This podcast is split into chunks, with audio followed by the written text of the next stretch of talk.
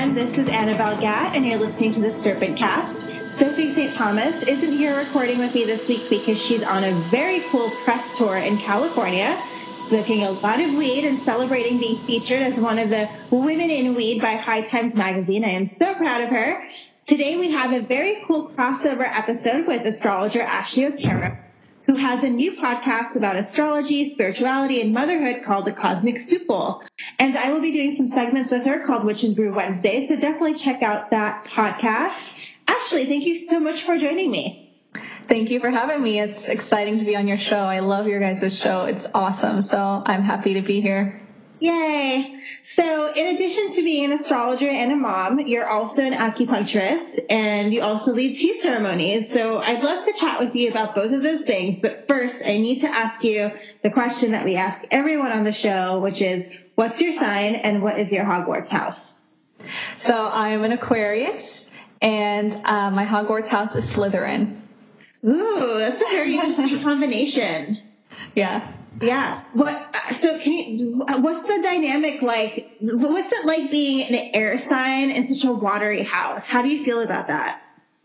Um, I mean, it really resonates with me, I guess, because the rest of my chart has a lot of water already. Um, but when we're talking about like Slytherin, I, I, I don't know. I, I just feel like, um, it resonates for me. I, I, tend to probably come across as somewhat mysterious, even though I don't try to be. Um, I, somewhat aloof, maybe. Um, but at the same time, I guess maybe one of the better ways to express this would be that um, I'm going to take you back to when I was in college and I was in business school. One of my professors had us take this um, quiz. It was like a test to figure out what type of marketer we were. Uh, so this was for a course in cust- um, customer relationship management.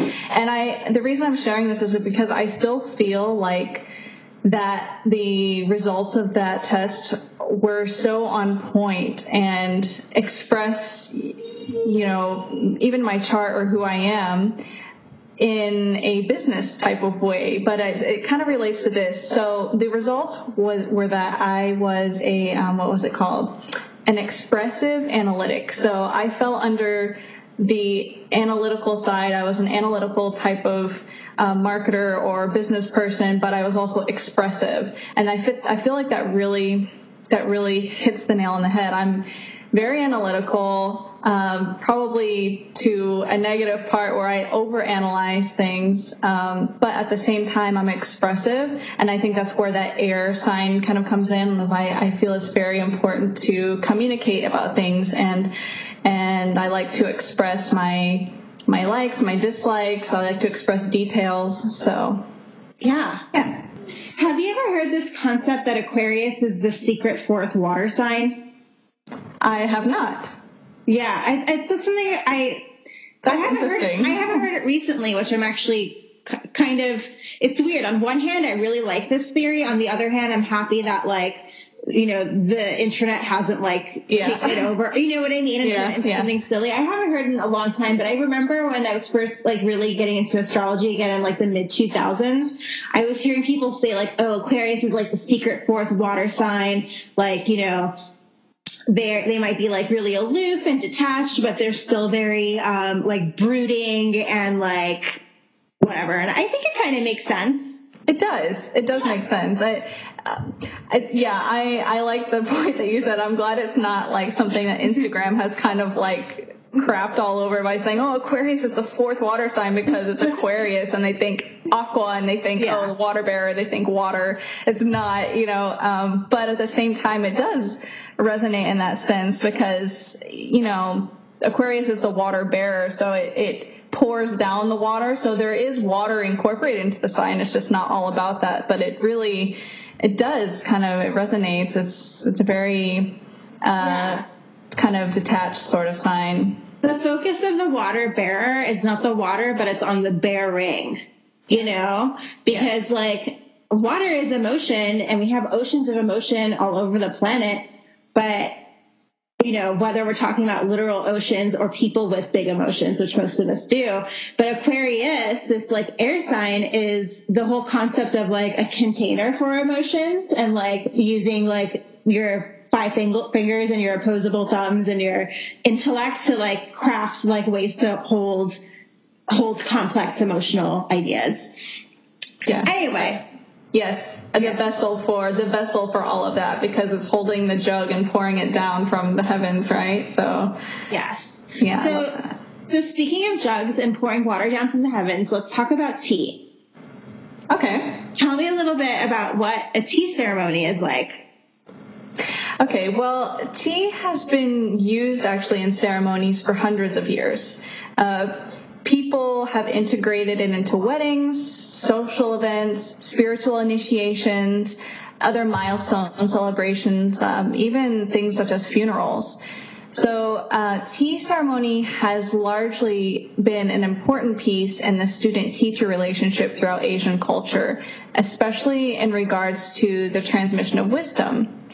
So, for example, tea has played a key role in the Zen tradition and if you're familiar with the four foundations of Zen, it becomes clear why. So those foundations are the nonverbal transmission between teacher and student, no dogma, so there's no lasting philosophy or view, no doctrine or scripture. Uh, it also, as a foundation, Zen is meant to lead to the heart of a person, and it's supposed to reveal the truth of nature as it is. And tea ceremony really is great about kind of wrapping all of this up into one and a practice. So the tea ceremony actually begins before guests arrive to the ceremony, and 80% of it involves this ritual of cleaning. And it's not just cleaning the parts that people can see, you know, like sweeping or mopping the floor and like dusting off shelves. It's everything because energetically, that you know if you don't clean something it's still not going to be clean. And it doesn't matter if someone sees it or not it's the energy of the space that you're creating. So even before the culmination of the ceremony starts there's this you know you have to go back to the cultivation of the tea from the tree. Um, the harvesting of it the processing of it and then before finally uh, culminating in this act of enjoying your efforts, that is when the ultimate peak or basically the ceremony that everyone knows um, tea ceremony as is when you're experiencing it either sitting down at a table or on the floor and enjoying a cup of tea. But all those actions and everything that came before that that is that is also part of the ceremony. Um, so if you were to attend a tea ceremony, tea ceremony, or if you've attended one before, you're most likely to have had one of two experiences.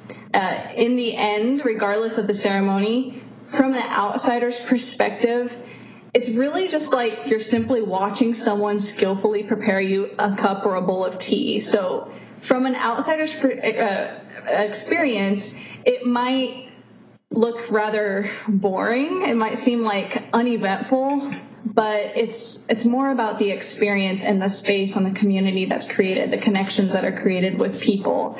Um, so there are, like I was saying before, there's kind of one of two experiences. And I'm really simplifying it down to two traditions. So there's the Chinese tea ceremony, which is known as Gong Fu Cha. So Gong Fu is basically like Kung Fu. So it's uh, basically just creating or um, serving tea with skill. So cha is tea, and gong fu is you know to do something with skill. So yeah, so um, you know you see this all over in the Chinese culture and Asian culture in general, but as well as Chinese, you see this you know whether it's martial art or whether it's cooking, anything that's done with skill. So um, Gong Cha is a traditional Chinese tea ceremony. And you'll often have music playing in the background. It's a very relaxing setting, uh, traditional music. Uh, there's usually incense. Uh, that is a very big part of tea ceremony as well. Incense and tea just go together. They, they really create an ambient setting. Uh, also seasonal flowers. Um, but you'll see this more emphasized in the Japanese tea ceremony, which I'll talk about in a second. But the some of the differences you'll find, for example, in a Chinese tea ceremony, you're usually seated at a table, and in front of you is the tea server, and they'll have an assortment of instruments that help them create this perfect cup of tea relatively there there's tiny teapots and i say relatively tiny uh, because if you see like an english teapot for example it's you know it's like a teapot. It's what you would probably normally expect but you would probably be very surprised if you've never been to a chinese tea ceremony and you sat down and you see the teapots that are used. Usually these are for small intimate settings. Or not like large parties. Uh, you know like maybe a few people mm-hmm. maybe five or six at most.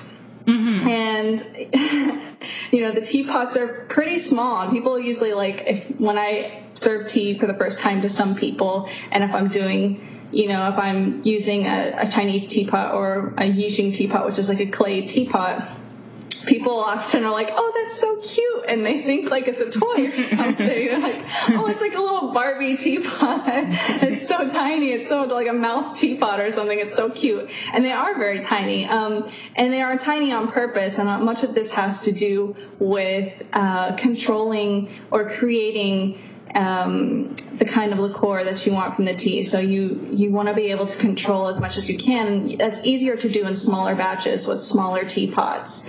So um, with those tiny teapots, you have very tiny teacups. And people are also very surprised by the size of the teacups as well because it's like maybe you get two or three sips out of it.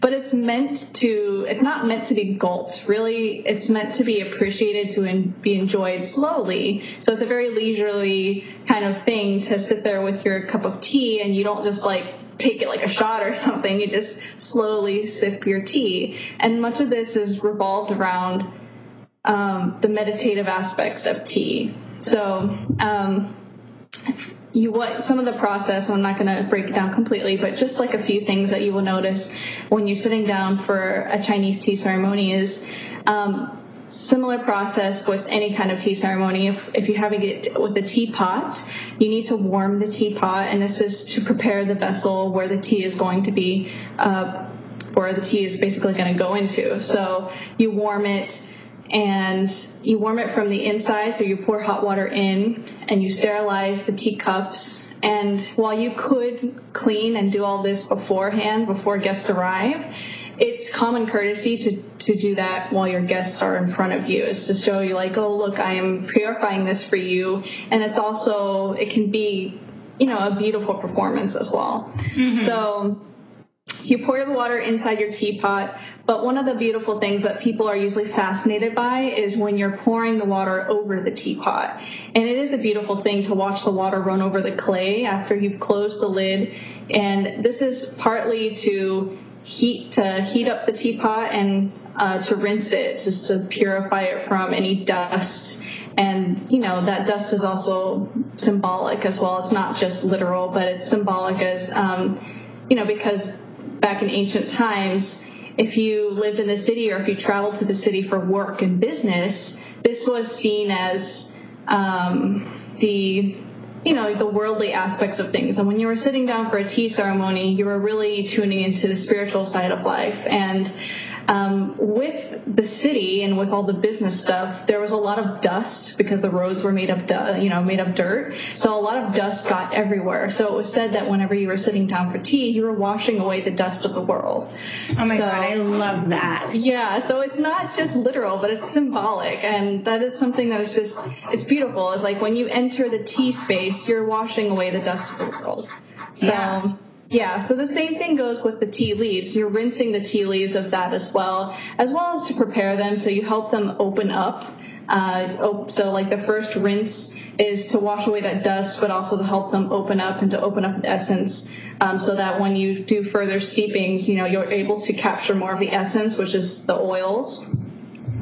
And then uh, one of the last things that you'll do in the tea ceremony is you'll sniff or smell the cups. So they have these tiny cups and they also tiny cups and they also have fragrance cups so basically after um, you'll you'll be served a little bit of tea and then there's like a longer cup that you place over yours and basically you flip it and you do it for a little bit and then you flip it back and you release the longer cup and you bring it up and the steam and the aroma comes out of it. And basically you enjoy smelling the cup. So you're placing your nose near it and you're basically not huffing.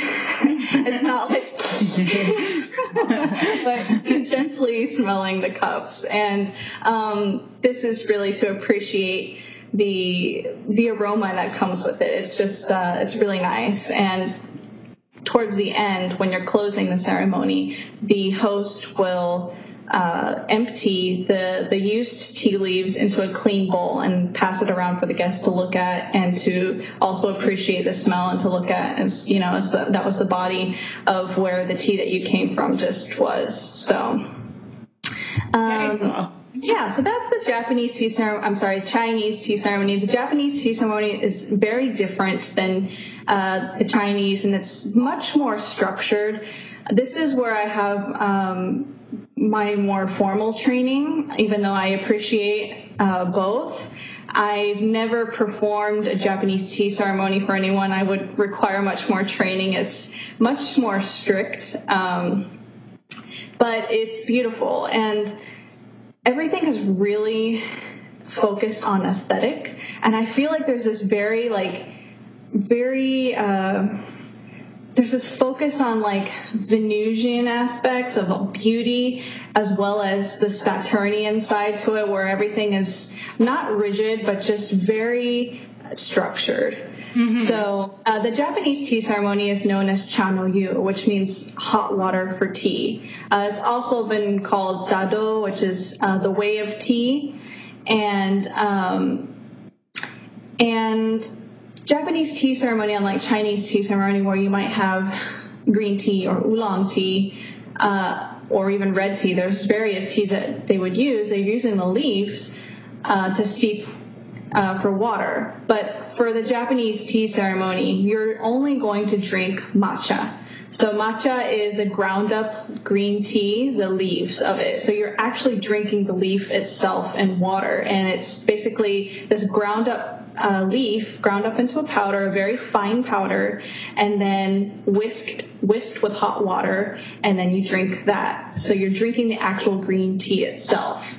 Mm. Um, it's very tasty, uh, but it can be very bitter if you do it wrong. Um, but it's it's very nice.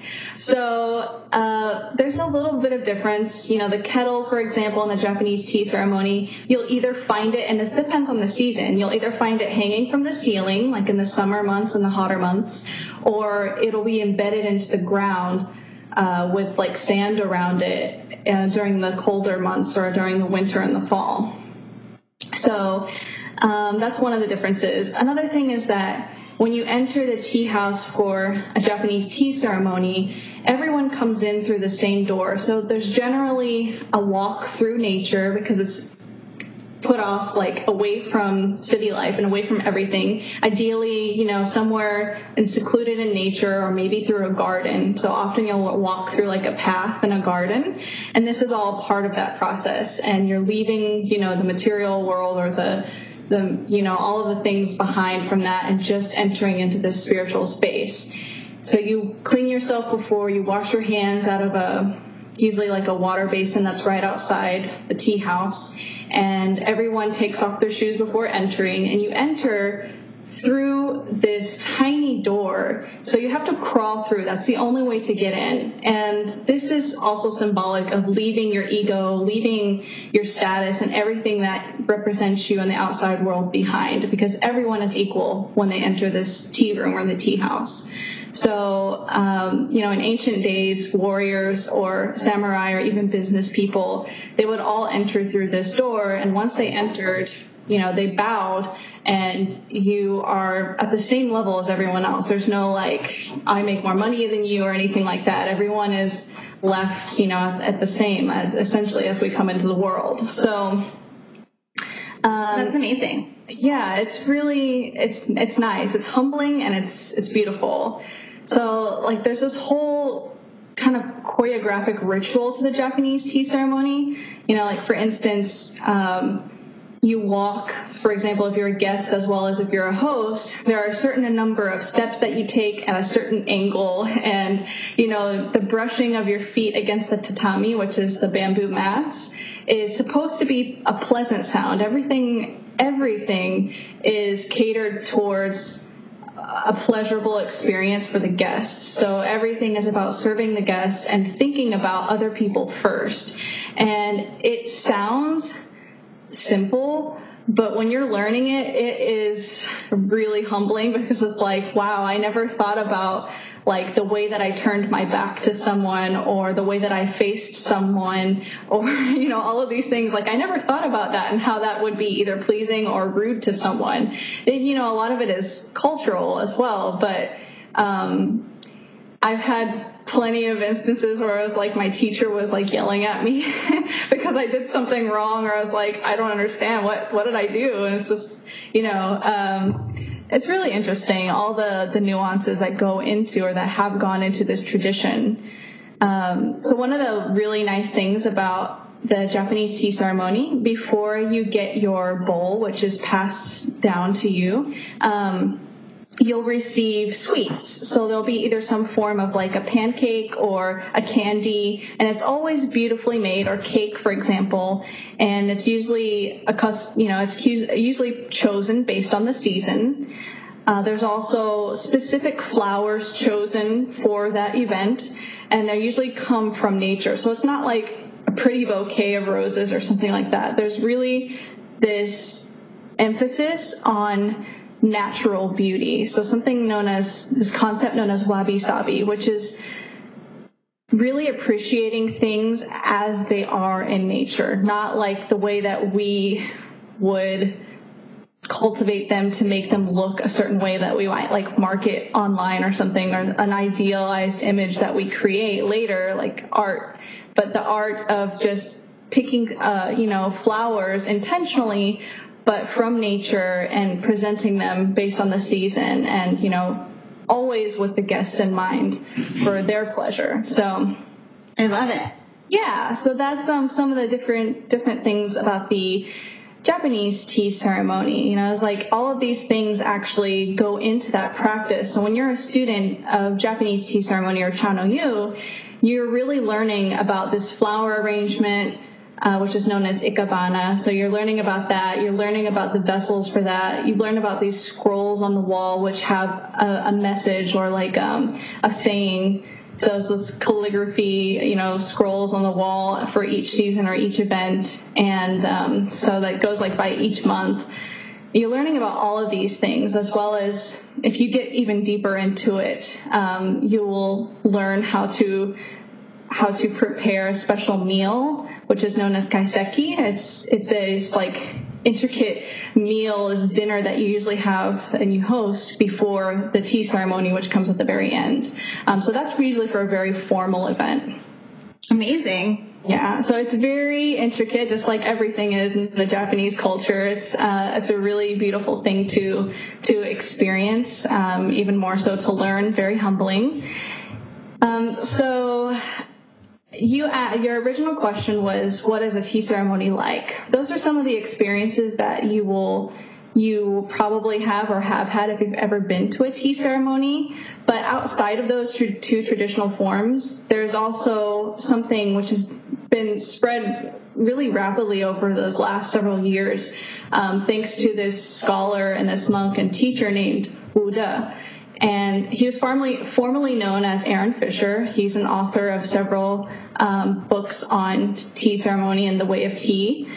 And he has a Center for Meditation and Tea, which has offered this entryway for beginners and people from all walks of life to begin a tea practice. Mm-hmm. Uh, so his introduction of ceremony is uh, he he does teach much about Gongfu tea as well. Uh, but his introduction of the tea ceremony has also been through bowl tea. So in Japanese tea ceremony, you'll use a, a chawan, which is a tea bowl. So they don't use cups, but they use bowls because with matcha you need to whisk it, and so you you drink it out of a bigger vessel.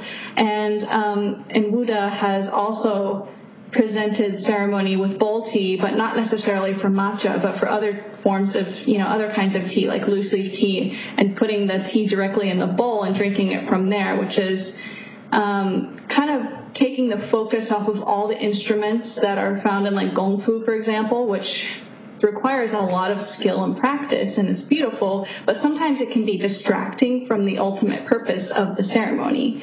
So although they're really structurally different from Chanoyu, this form of tea ceremony that he's introduced, it's really been spread over the across the world over the last several years, and it's really taken off as being something that's very approachable for people that are new to it or that want to to be introduced to it and start a tea practice.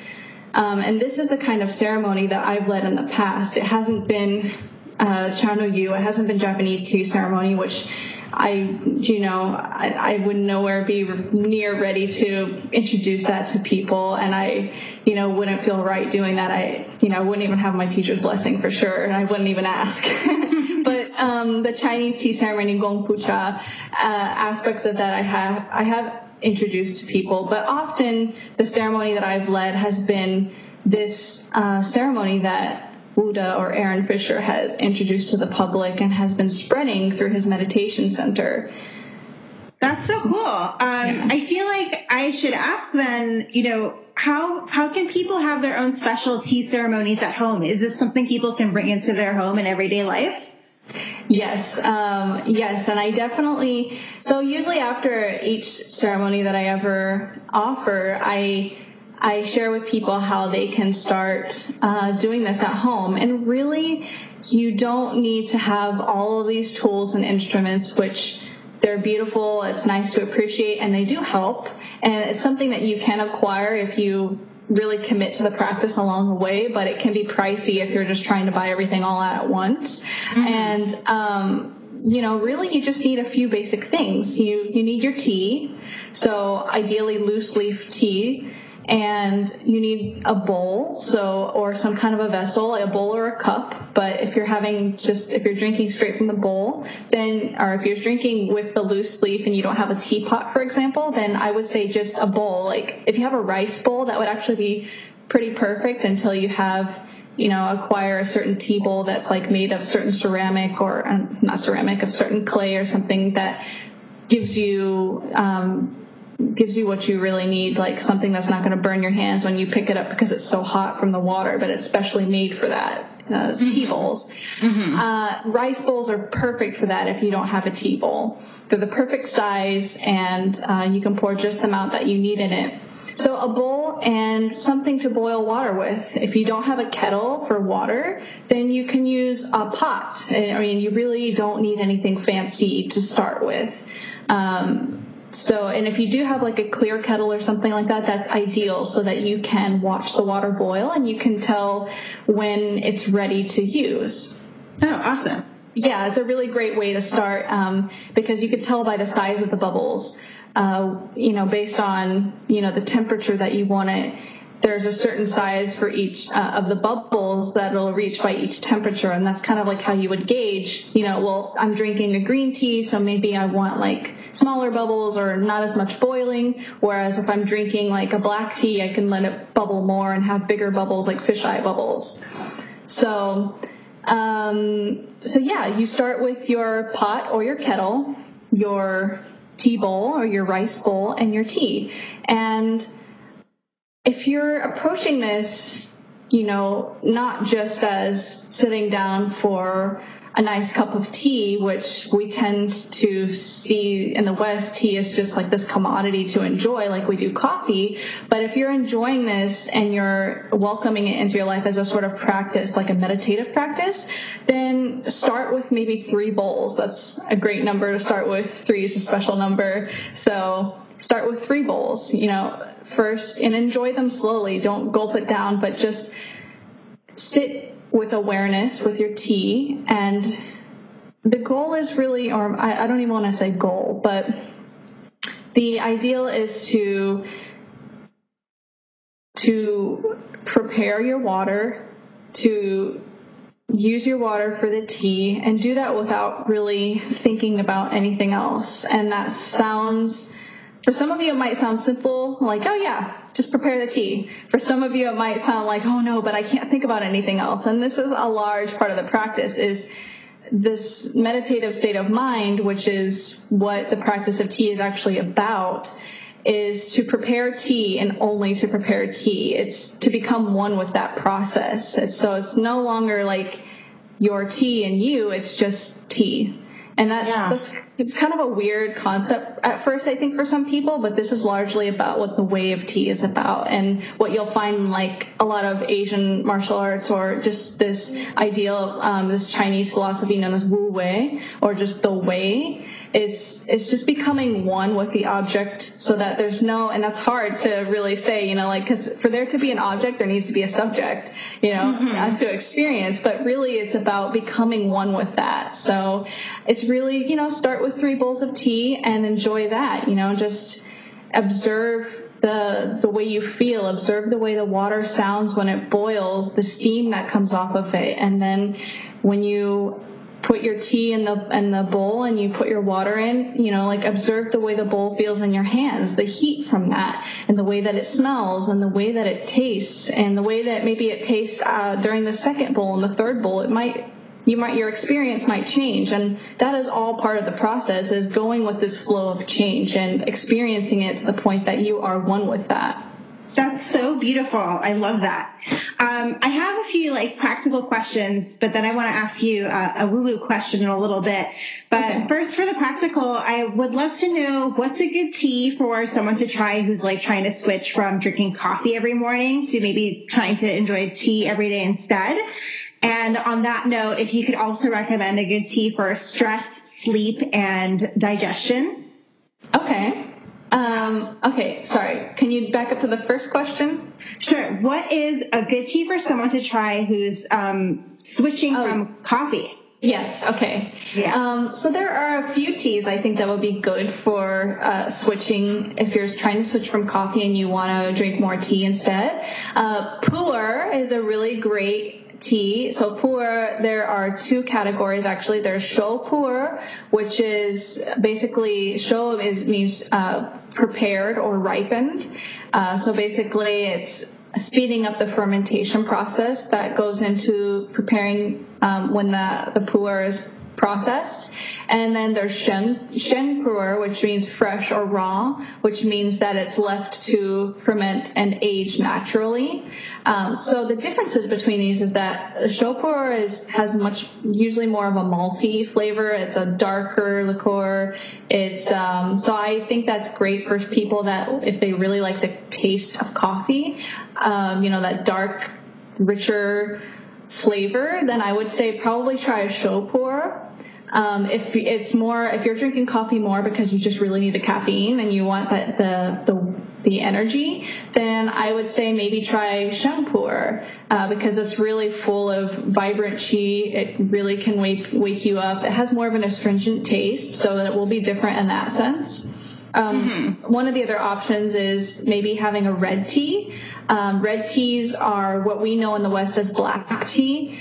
Um, it's not actually correct to call red tea black tea, but we've done that because over centuries, you know, when the English went were first acquiring their tea from Chinese, there was a lot of broken English and not really a lot of understanding in the communication involved between the two parties. And mm-hmm. um, what was actually known as red tea became what was called black tea. And um, that has black tea has been one of the more popular teas in the West, and a lot of this is due to the shelf life that you know it has a longer shelf life. But back in the day, um, some of this tea had been you know not stored well, and when Europeans started trying to process their tea by themselves uh, they weren't very good at it at first, and they were doing it. They weren't doing it by hand. They were using machines, and the tea started to not come out the way that they, you know, the way that they had first tasted it and when they had bought it from the Chinese. And so, you know, then they started adding milk and sugar and other things to the tea to make it taste better. Um, but so when you hear black tea, and the reason it matters is not just, you know, because of the name, but there is another category of black tea where the liquor is very dark.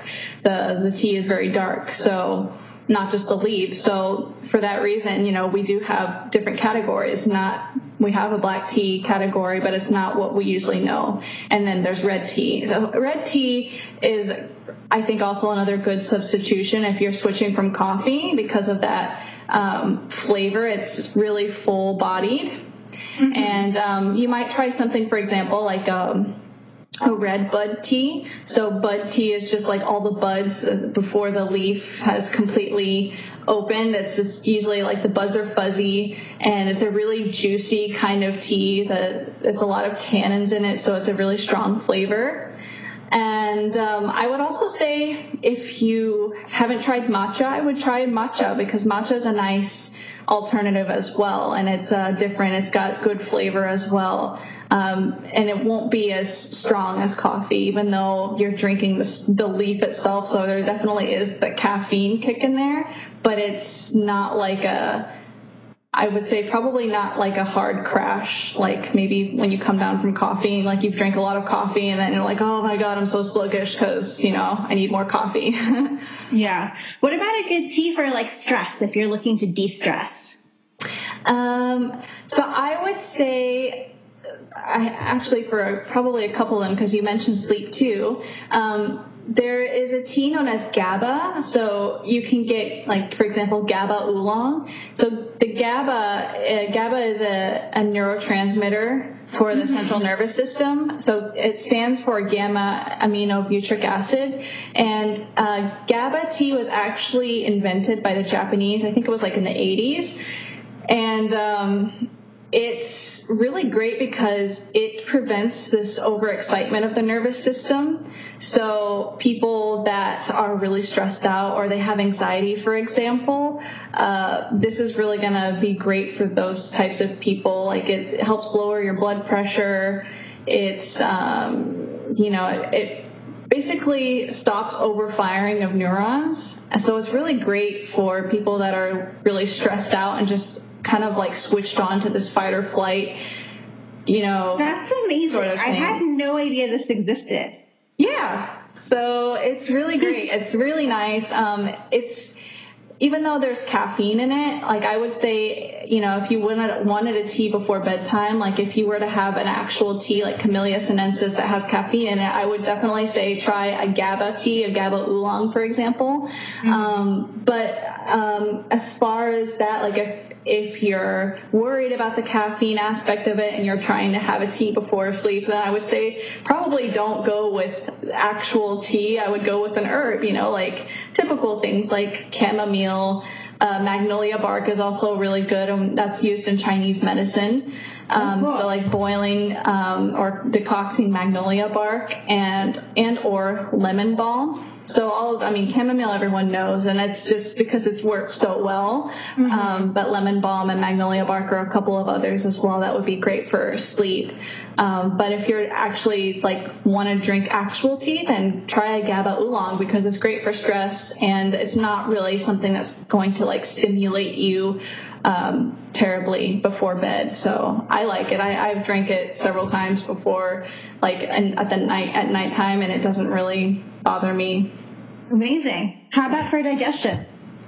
Um, digestion. So I again will have to say pu'er. Um, so maybe a shou pu'er, which is already, or an H shen. I would say probably shou actually. Um, so that is the ripened or prepared pu'er. Um, and this is because it goes undergoes the process of fermentation. So because of that, there are microbes that are part of the tea. And, you know, it's basically a natural probiotic. So if you were to continuously drink, to drink this, it's basically like if you were also like, some people like to drink kombucha. Well, this is kind of like that.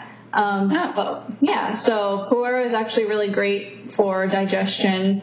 Um, sometimes you could drink a green tea or you know what actually no forget i said that. Because green tea in property is actually very cooling to this to the stomach and you don't want cool for the stomach unless you know you have too much heat um, internal heat. But i would say either pu'er or red tea. Um, both of those would be good for digestion like after a meal for example. Amazing. I'm just curious what's the rarest tea you've ever tried? Is there one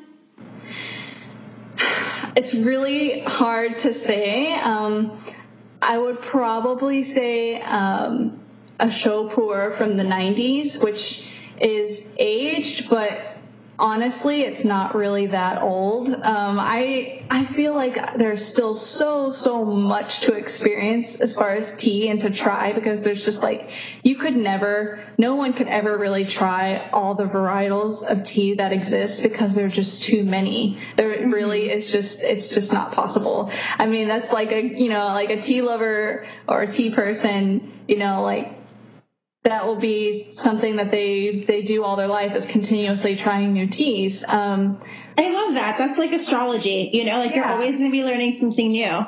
Yeah. Um, I have kind of a random question. Okay. You you're a mom and you you breastfeed. Mm-hmm. Do you are you, have you been drinking tea and what does your baby think?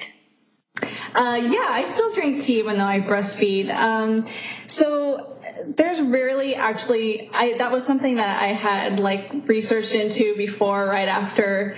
I, maybe even before having him, but I think probably after because I had forgotten. Um, was like, can I drink caffeine? Like, can I have tea and coffee after I have a baby? Like, if I'm breastfeeding, and very little caffeine actually goes into the milk. Like, I think it's like one percent or even less. Mm-hmm. Um, newborns up to like six months tend to be more sensitive to the caffeine. So they, you know, depending on your baby, you know, every baby's different. They might react strongly to it. Uh, mine, my baby doesn't really, and you know, he's a year old now. He's a toddler now, so he definitely doesn't really respond to it. And I don't really drink. I don't think I drink enough, anyways, to to really affect him. Um, so he doesn't really seem to mind. okay, cool. So for the moms at home, you know, watch out until about six months and afterward, I guess, lightly experiment and see how it works? Yes. Cool. Um, so now for my woo woo question Have you ever had like an amazing spiritual experience with tea? Um, so, yes, I think probably like when I first started, um, I mean, you know, like everyone, I think everyone, it's just one of the, besides water, it is the most um, drunk beverage in the world. Tea is just, you know, like it's everywhere. Um, so like everyone else, I, tea was in my life before I had a practice of tea ceremony and, and tea is a, a way of life. But when I first started approaching it in that way, uh, I I was like really excited to be experimenting, and I had you know my first teapot, and I was sitting at uh, the dining room table, and I was drinking, and I felt like. Um, you know, it's not like I was tripping or like high or something, but I did feel something that I haven't felt actually in a long time. Um, I don't know.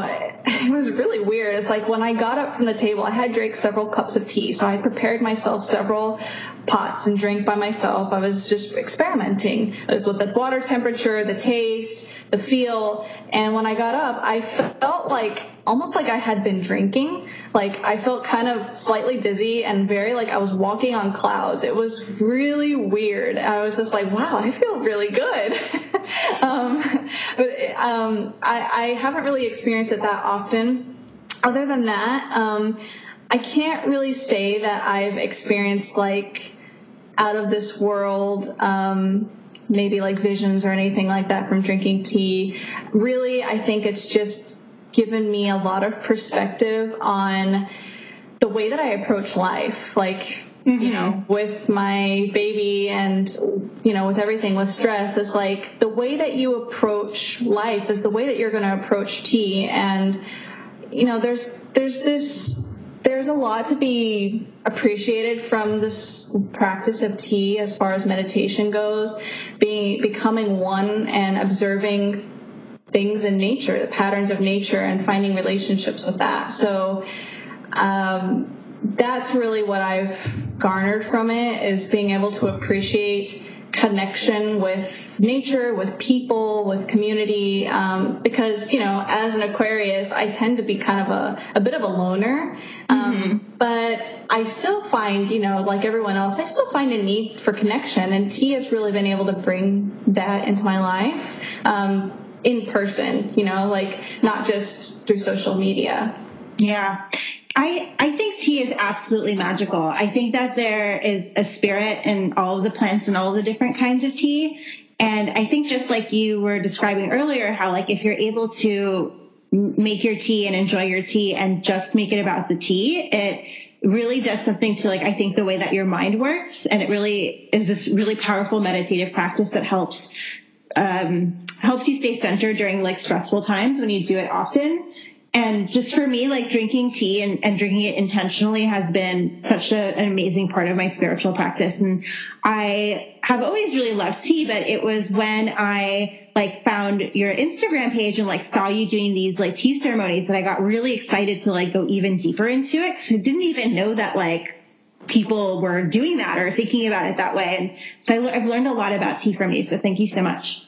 You're welcome. Yeah, like the, the same. I had a similar experience. You know, like um, I didn't know that tea ceremony existed until it, I was like at the I was finishing up at um, university, and I was that was when I was still doing my degree in business. And like the last semester, I, I got a chance to take like electives that didn't have to apply to anything. And so I took something that had nothing to do with business, and I took um, some electives on like Asian culture and religion. And that's when I found out about the concept of tea ceremony, and I was like, wow, that's really cool.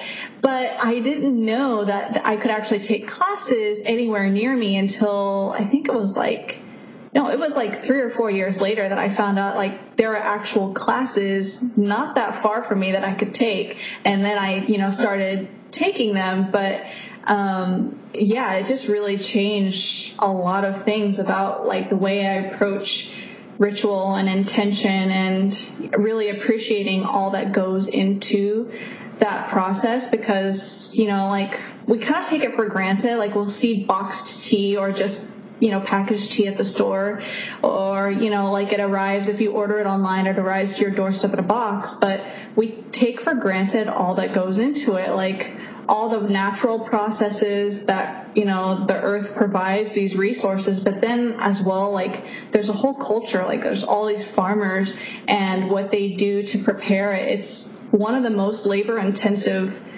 jobs out there to like to harvest and process and then to sell tea. So it's really cultivated a greater sense of appreciation for what I have, including that practice and including tea.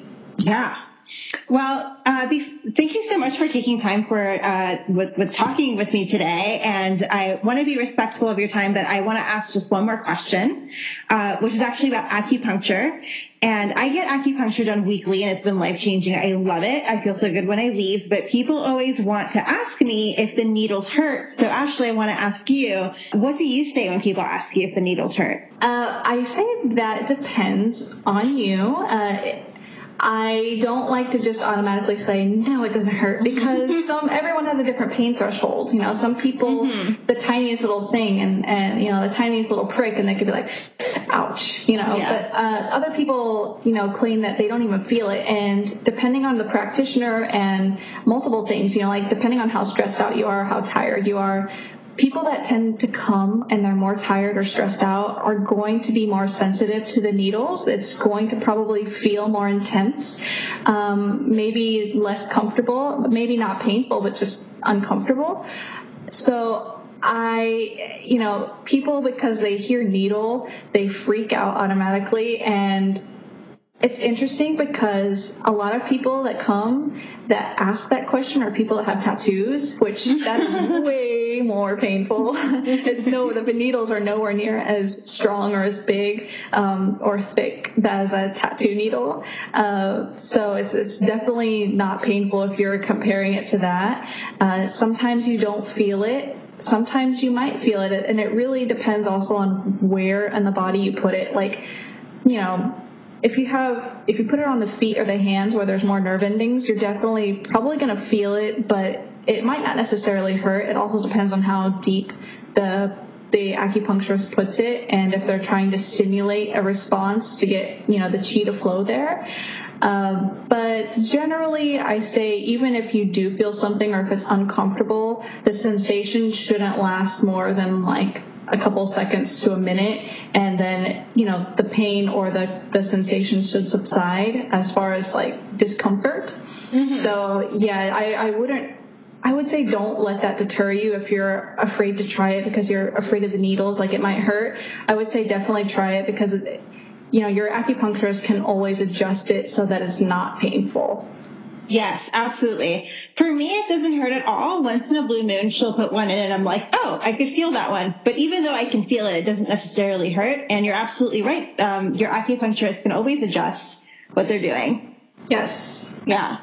So to wrap up, I just I would love to know what's next for your practice as an astrologer and with acupuncture and with tea, and also if you could just tell everyone about your amazing new podcast. Sure. Um, I'm not practicing acupuncture right now. Um, my all my work right now is centered on astrology, and a lot of that is just you know writing. I write horoscopes, and now I'm kind of expanding out, I just recently created a blog called the Cosmic Soup Bowl, and um, included with that blog is a podcast that is featuring what Annabel had mentioned before, featuring astrology and spirituality. Um, so I am trying to integrate more of my background of uh, Oriental medicine and acupuncture there, um, things about wellness and just um, the culture of spirituality in general. You know, all of that, the the broad spectrum of that that that includes.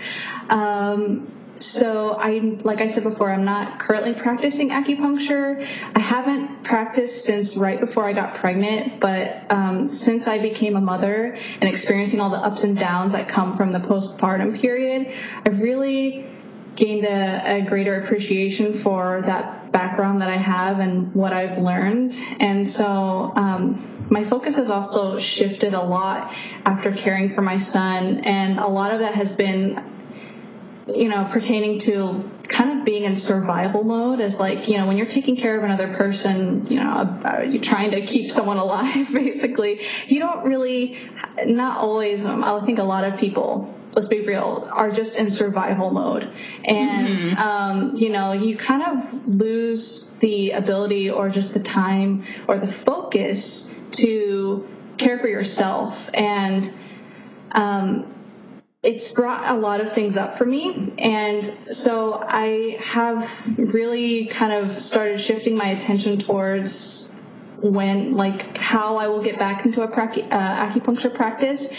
It's not anytime soon, but when I do, I'm actually really interested in specializing in treating people with Shen disturbance. So Shen is um, it's Chinese for the spirit and the heart. So that basically means focusing on mental imbalances like stress and anxiety, and also um, helping or treating people like women postpart um, going through the postpartum period and children.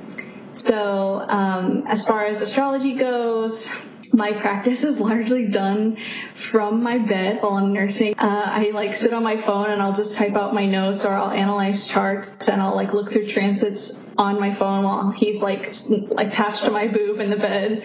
And mm-hmm. that's actually where I do some of my deepest thinking.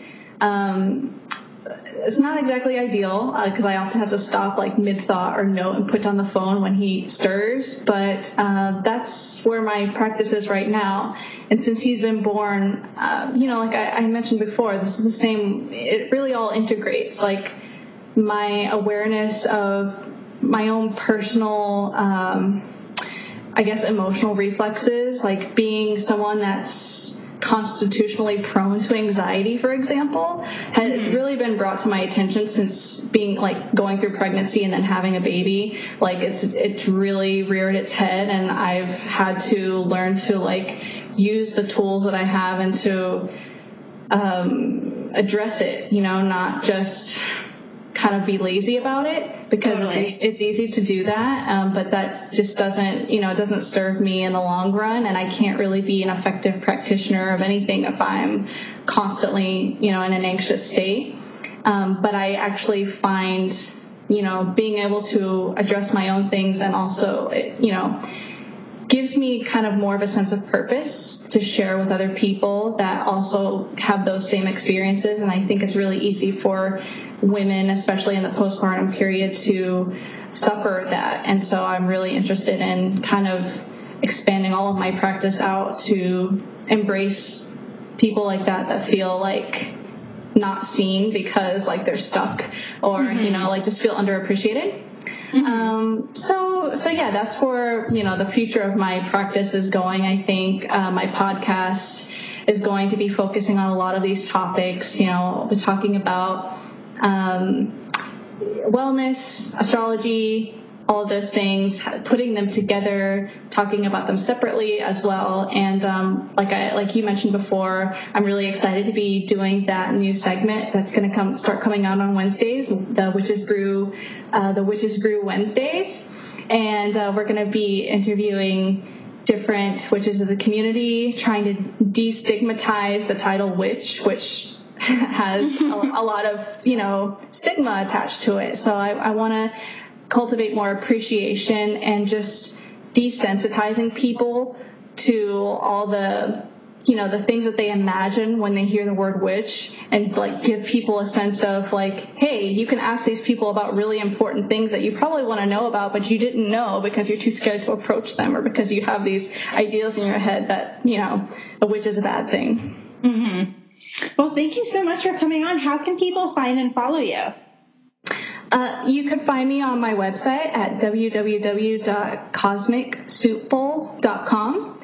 And um, I have, you know, there's you can reach out there. My email is there on the connect page uh, down at the bottom. You can email me there at ashley at cosmicsoupbowl.com. So, yeah, thank Yeah. you. Thank you for having me. It's been fun talking to you. Yes, uh, thank you so much. And we're going to have to have you come back on to talk about acupuncture too. Sounds fun. Yes. All right, everyone. Thank you so much for listening. You can support the Serpent Cast on Patreon by going to patreon.com slash the Serpent Cast. We love having your help. And of course, you can follow the Serpent Cast on Instagram and Twitter at the Serpent Cast. And you can follow me, Annabel Gat, on Twitter at Annabel Gat underscore or on Instagram at Annabel Gat. And Sophie St. Thomas, who wasn't here today, but you can keep up with her on Instagram and Twitter at the Bowie Cat. We love you all so much and we will see you next week.